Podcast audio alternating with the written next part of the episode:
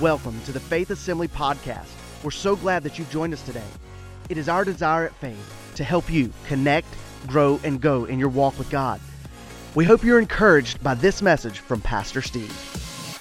Well, if you have your Bible with you this morning, I want to invite you to turn with me to Acts chapter 2. Turn with me to Acts chapter 2 this morning, and I want to speak to you for a few minutes this morning on the subject of community. I believe that community is an essential and often overlooked part of the Christian life. How many of you know sometimes we can get hung in the hamster wheel? We, we, we just run and we run the cycle and we run the cycle and we run the cycle and it becomes habitual and we just do the things that we do, but oftentimes we don't stop to consider what we're doing in full or more especially why we're doing what we do. I believe sometimes attendance to the house of the Lord can be one of those things. Our service to God can be one of those things that if we're not careful, it gets on autopilot in our lives and we really miss the deeper fundamentals of what God is trying to do in our hearts. Sometimes we show up on Sunday morning because it's the appointed time, it's the appointed place, it's the appointed day. But I want to just draw our attention for a few minutes here to the issue of community today, and I want to speak to you in that regard. You know, there are a couple of words in the English language that I believe have many have come to hold as synonymous to each other. And they are similar, very similar to each other, but they're absolutely not synonymous because there's a great difference between the deeper meaning of these words, especially as it relates to the body of Christ. And I'd like to take a minute here and draw a distinction if I could. Those two words are neighborhood and community. Neighborhood and community. And you say, Pastor, aren't those both the same thing? And I say, no, they're not. They're not. I, I, challenge you to look up those definitions. And the reason I want to challenge you is not to be, behave like you're in a neighborhood is because you can share a neighborhood but still not have community. This church, I don't want you to think of it as your neighborhood. See, a neighborhood, as defined by Webster, is a, a place near, vicinity, the adjoining district, or any place not distant. To be used exemplary, he lives in my neighborhood. That's the only commonality. Community, however, is defined as a society of people having common rights, privileges, or common interests, civil, political, or ecclesiastical. And many folks in the church take the same approach to their church experience that they do to living in their neighborhood. Can I tell you about my neighborhood for a minute? It's a wonderful neighborhood. I love it. Every day when I get up, I walk out into my driveway and I can't help but sing a chorus of It's a Beautiful Day in the Neighborhood. Just kidding. But I'm surrounded by neighbors, by definition, people that live in close proximity to me we each get up in the morning and we share an entryway that comes into our community. We share a street and we share proximities. But other than that, we get up and we go our separate ways day to day. And some of the neighbors wave and say hi, and some of them move in and out and around in isolation, even with people all around. And can I tell you, sometimes, saints of God, we do the same thing with the body of Christ we behave like we're a part of the neighborhood. We come in, we share entryways, we share proximity to one another as we're seated in the house of the Lord. Sometimes we say hi, and sometimes we extend fellowship, and sometimes we still move in isolation. We come in 10 minutes late, we leave five minutes early, we don't say hi. We're like the guy on the, on the rental car commercial. We don't speak to another human being unless we want to, and we don't. And we can come in and we can behave like a neighborhood. We, we share that entry gate, we share the proximity. But I want to encourage you today to think of church life not like being in a neighborhood, but like being in community. You see, a community is not necessarily bound by geographical restrictions, but it's often defined by a commonality. Something that I share with you, something that we hold dear, something that we value together. And I don't know about you, but I value the presence of the Holy Spirit. I value the move of God. I value what we've had here in this place today. And as they sang in the old song, I love the thrill that I feel when I get together with God's wonderful people. A community, as I said, is not necessarily bound by geographical restrictions, but it's more centered around interests and commonalities. And I believe that in this body, we ought to share a couple of commonalities. We ought to be very, very interested in seeing the lost souls won.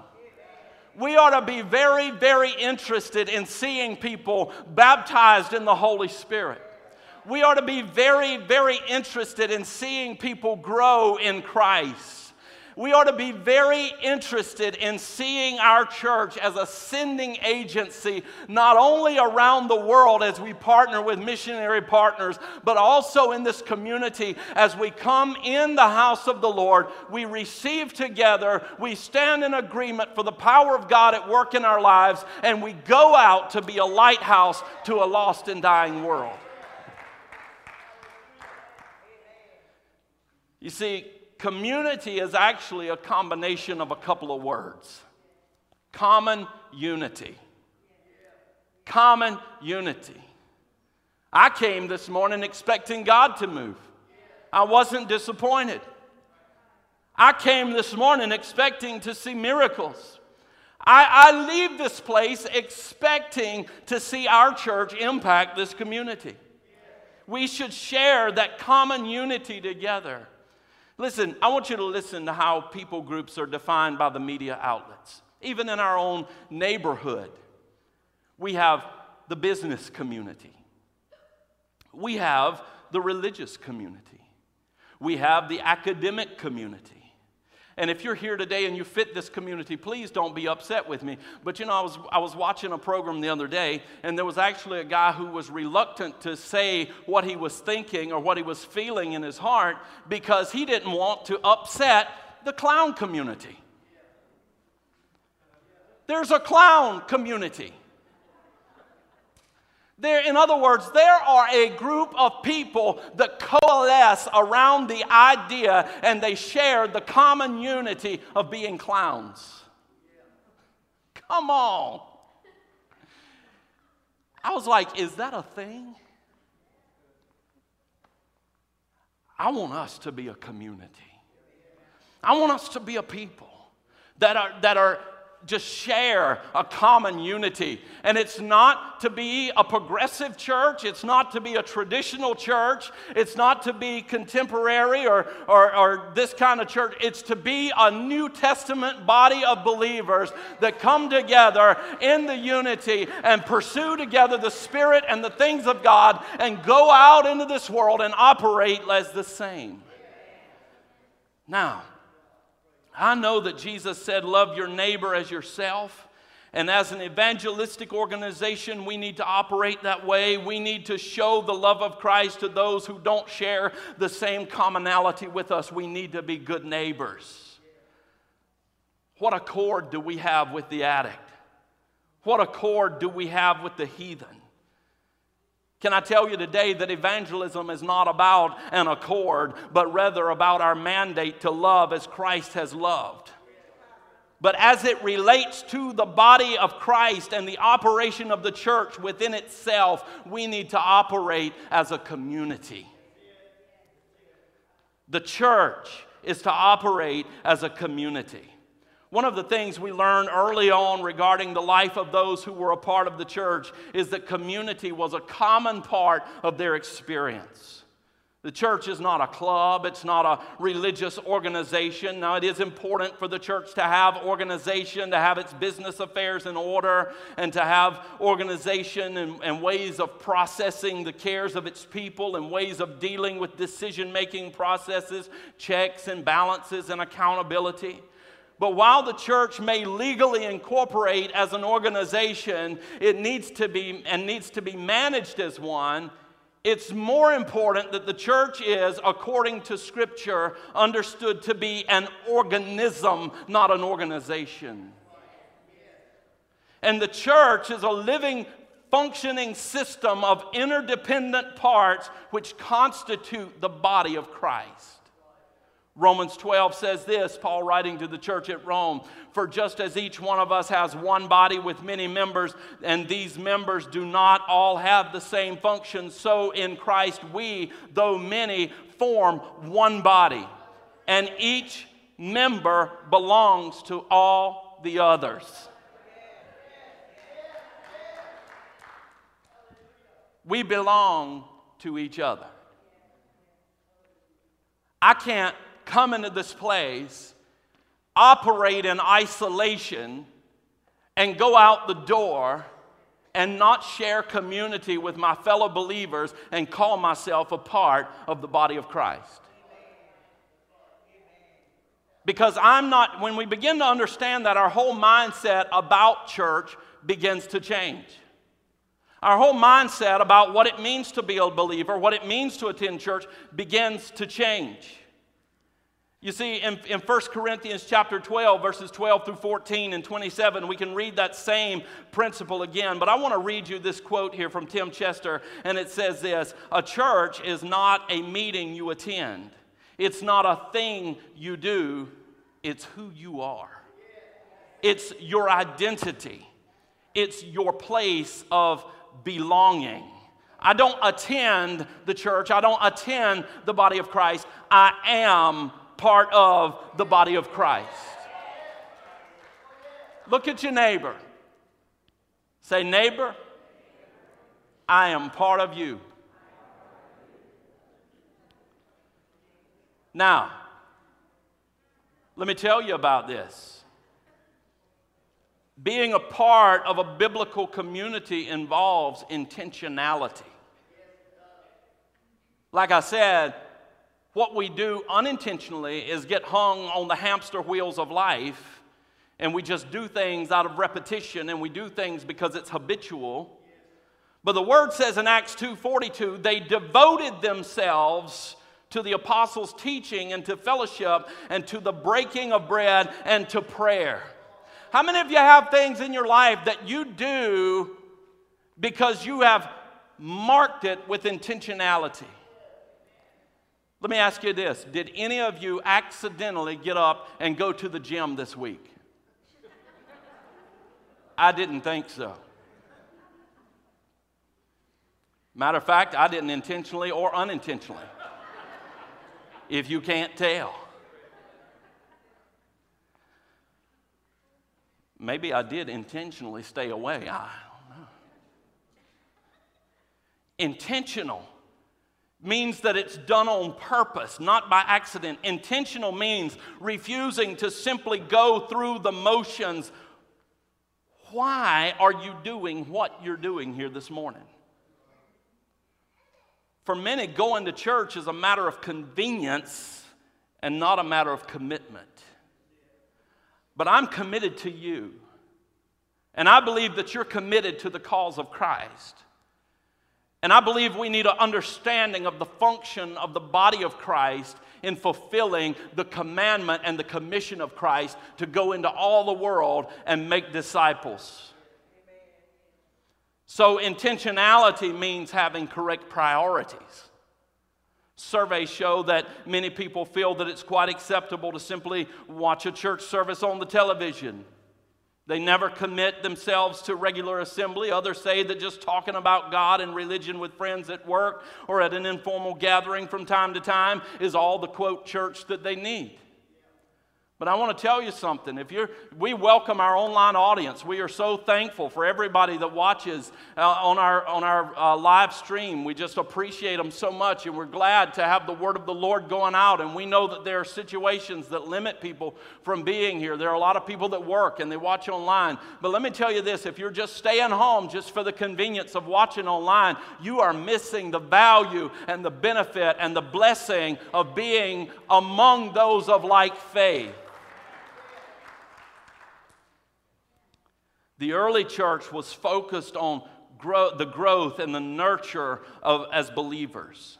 Acts 2:42 they devoted themselves. They realized that lasting productive relationships based on mutual love and respect are the substance of Christian life and growth. Can I say this? You say, Pastor, explain that to me. I'm, I'm going to explain it to you. We have a lot of self proclaimed Bible scholars that know more scripture than you can shake a stick at, and they never darken the doors of the house of the Lord because they can't stand the people of God. But can I tell you this? You can know all the scripture that you want to, but unless you're growing in relationship to other people in the confines of the body of Christ, you're not growing in Christ. Jesus said, By this will all men know that you're my disciples. And when he got to that point, he didn't say, Because you can quote half the Bible. He didn't say because you know all the theological principles and precepts, but he said, All men will know that you're my disciples by the love that you have one for another. And if I'm going to have love for you, I got to know you. I've got to be in relationship with you, and to be in relationship with you requires intentionality on my part. It was shortly after the birth of the church that Luke records these words. And by the time that the book of Hebrews were written, there were many in the church who had forgotten this imperative. What was the imperative? Run back Acts 2:42.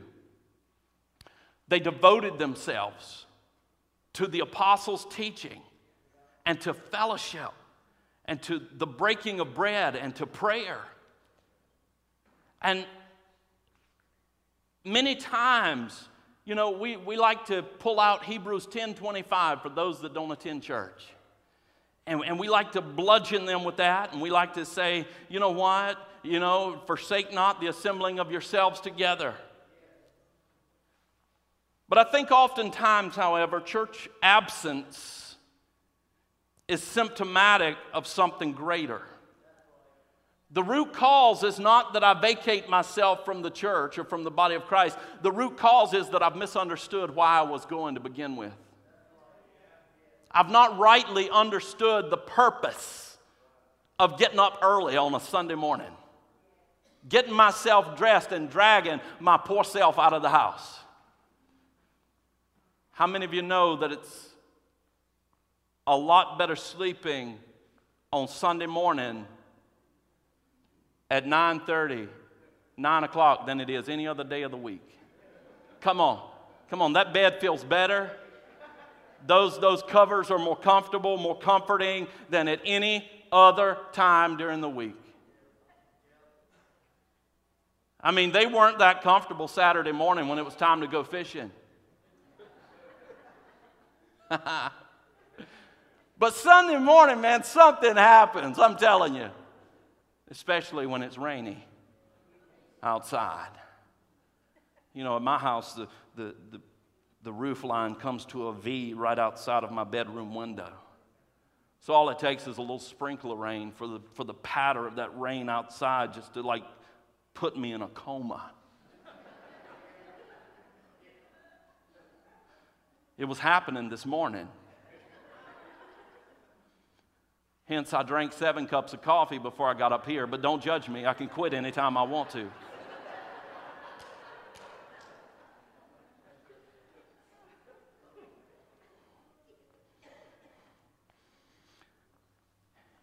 Listen, if your ideas about the value of church attendance and church membership are me centric, in other words, if all you see when you look at the church or you consider the investment of your time and your effort is what you're going to get out of it, then you're looking at it all wrong. That's not to say that you won't encounter times when there's just no teaching of the truth at a certain church and no life, and you just feel that it's not meeting your needs and it is time to go. I understand that. I, I know there are some people that are not pursuing the call and the purpose of God, even in their church. They're just there to satisfy people and to pacify a tradition and to get it over with week after week. And I know some people languish in that and are dying. I, I get it, I understand that. But all things being as they should, being a part of the church is just as much about what you can contribute as it is what you receive. Listen to Hebrews 10 25 in the fuller context. We're going to back up to verse 24, and it says this And let us consider how we may spur one another towards love and good deeds. That's where it starts. In other words, by the time it rolled around to the book of Hebrews, they had forgotten that imperative of Luke chapter 2, I mean, of Acts chapter 2, about purposing to, to just fellowship together and share a commonality in the things of God. They began to look at it from just what they could get out of it. And because of that, a lot of people had begun to drift away. And the writer of the Hebrews says, And let us consider how we may spur one another towards good deeds, not giving up the meeting together as some are in the habit of doing, but encouraging one another, and all the more as you see the day approaching. Let me tell you why Steve got up this morning and came to church. I came here this morning to provoke you. I came here this morning to stir you up. I came here this morning to encourage you. I came this morning to ask not what the church could do for me, but ask what I could do for my Savior who has ransomed me and redeemed me and restored me. And I'm going to be intentional as I walk through the doors to try to give more than I receive. How many of you know that in God's economy that's impossible? We can't give more than we're going to receive. And I'll dare say this that there are many times I believe that there are many starving to death on church pews, not for a lack of the teaching of truth or the preaching of truth, but rather from being full of a truth that is stagnating in their hearts because they're bottling up years of training in their inactivity. Can I tell you something today? If the Holy Spirit has anointed you and has empowered you, it wasn't so you could leave here today and say, Wow, we had a great church service. It was so that you could rise up as the hands and feet of Christ and serve one another and witness to this community and share the love of Christ all over Greenville, North Carolina. And you shall receive power after the Holy Spirit has come upon you to be my witnesses in Jerusalem, Judea, Samaria, and to the uttermost parts of the earth. When they get your order wrong at the restaurant, it's not about you and your little hamburger, it's about Jesus. When they cut you off at the stoplight, it's not about you and your little car, it's about Jesus when they act rudely to you and treat you some kind of way, you've got to, and hey, I'm going to tell you, I'm flesh and bone. And I get a real bad case of the Steves once in a while. I've got to say, Holy Spirit, help me. help me reel the flesh in. Help my face turn back to its normal color. Help my teeth unclench. I'm about to share the love of Jesus, and I don't want to do it in a way they can't understand.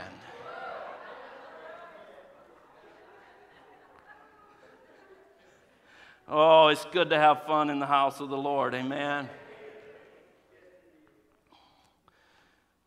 We need to get up every morning, every time that it's time for church, and say, not only, God, how will you bless me today, but we need to ask, God, how do you want to use me to encourage my brothers and sisters in the Lord today? Can I tell you that you're going through something right now? And maybe nobody will ever mention a word to you about it, but they know your struggle, they know what you're facing in life. And maybe they don't feel qualified to speak to you, but they're watching you. They're watching you. They're watching you in the midst of your storm. Lift your hands and raise your hallelujah. They're, they're watching you when the battle's raging. Lift up your hands.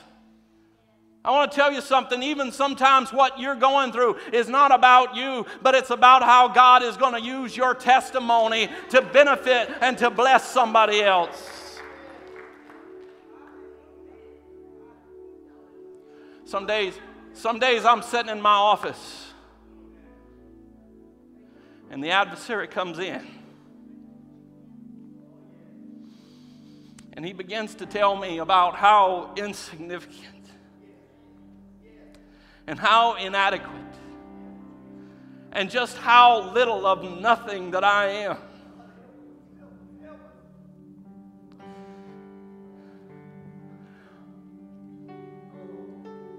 And I begin to hunger for a word. I just need somebody to reach out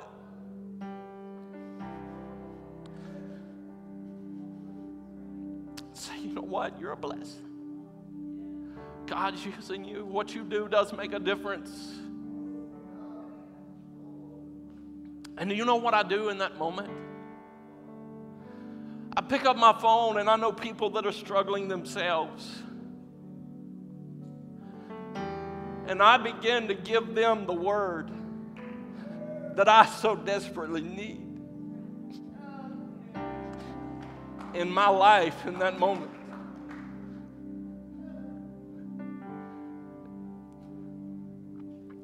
I know that every pain comes with a purpose.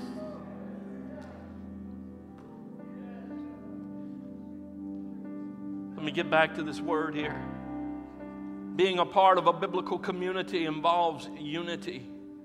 Acts 2 44 through 46 says this, and all believers were together, and they had everything in common, and they sold property and possessions to give to anyone who had need.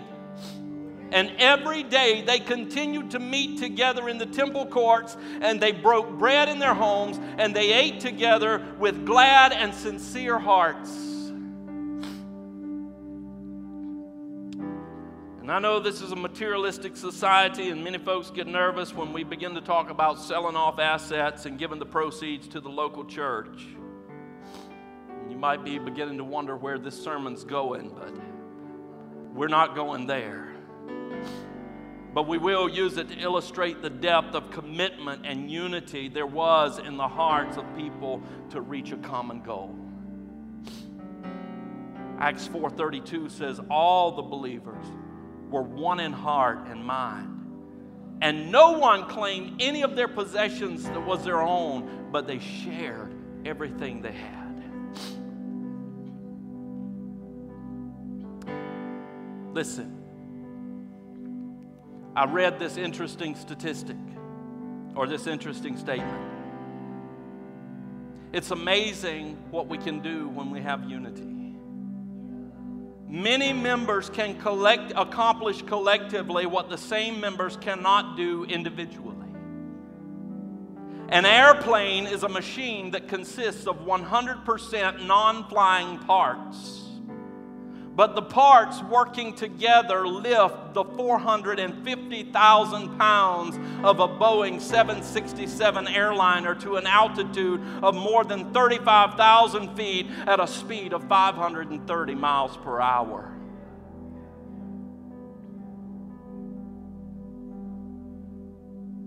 What can you do? I don't know. God is chosen some of the most unlikely vessels to shake the world. I, am not even going to, when I look at you, all I see is potential. Potential for the power. I see conduits for the Holy Spirit.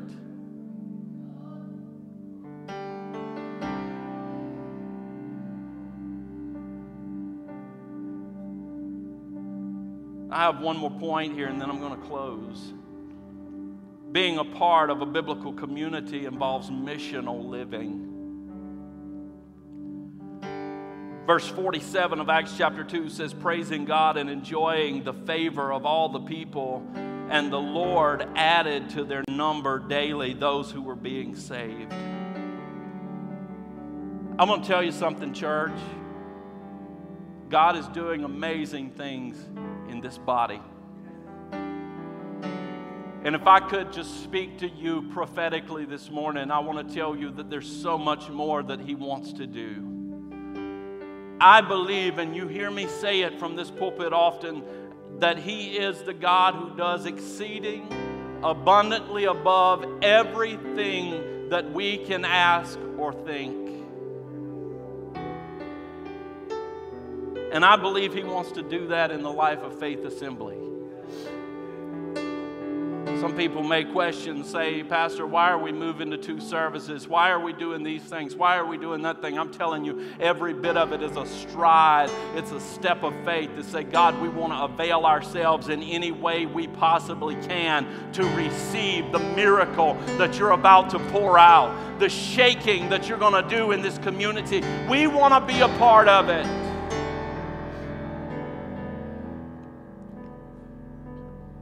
Missional living is keeping our eyes on Jesus and pointing others to Him. Missional living is to live in such a way that Jesus is intentionally shared. We as a church, we strive together in community. I'm part of you, you're a part of me. We are parts of each other. You say, Well, Pastor, I don't like this person, that person here in the church. Well, you go home and pray about that until you get right with God.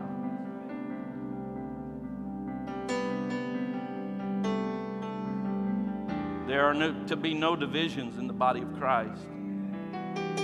But we're to work together to see lives transformed through a relationship with Jesus Christ. So, in a few minutes, with very much intentionality, we're going to invite you as you're leaving this place to stop out in the foyer of the church. There are going to be various groups. We know that in, in this Sunday morning service, it's hard to be anything but a neighbor. There's people on the pew in front of you. There's people beside you. There's people across the aisle from you. You're sharing proximity. You've shared an entry gate here this morning but we want you to be able to build community.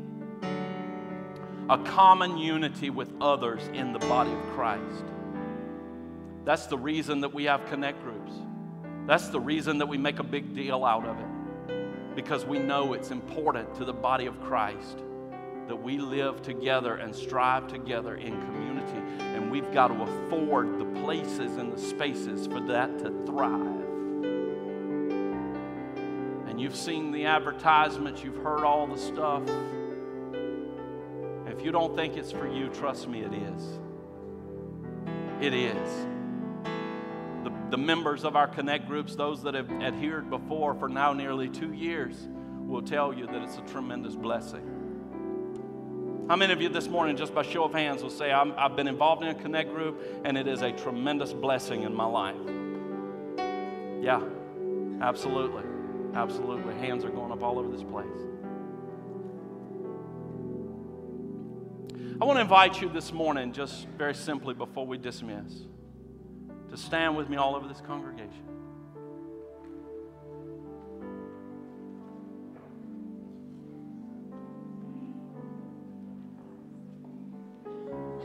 And as many as would,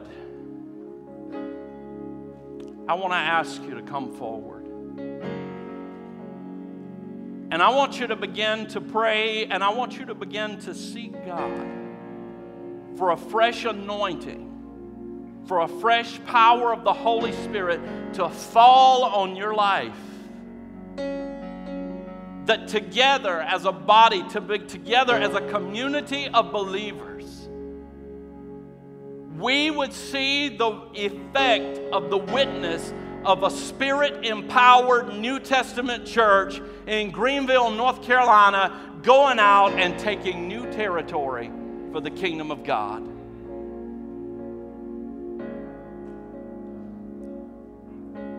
Holy Spirit, rain down. As soon as we as soon as we do this one thing, we'll be dismissed. You can go out in the lobby, you can find your connect group. But right now, real quick, real quick, everybody that would say, Pastor, I'm hungry for a fresh outpouring of the Holy Spirit over my life. I'm hungry for a fresh move of God in my life. I want to be a part of the living organism called the church that's taking new territory for the kingdom of God. If that's you, step out from where you are right now. We hope you enjoyed this inspirational message today. If you would like more information about Faith Assembly, please visit us on the web at faith-assembly.org. Thanks again for joining us, and we hope you have a blessed day.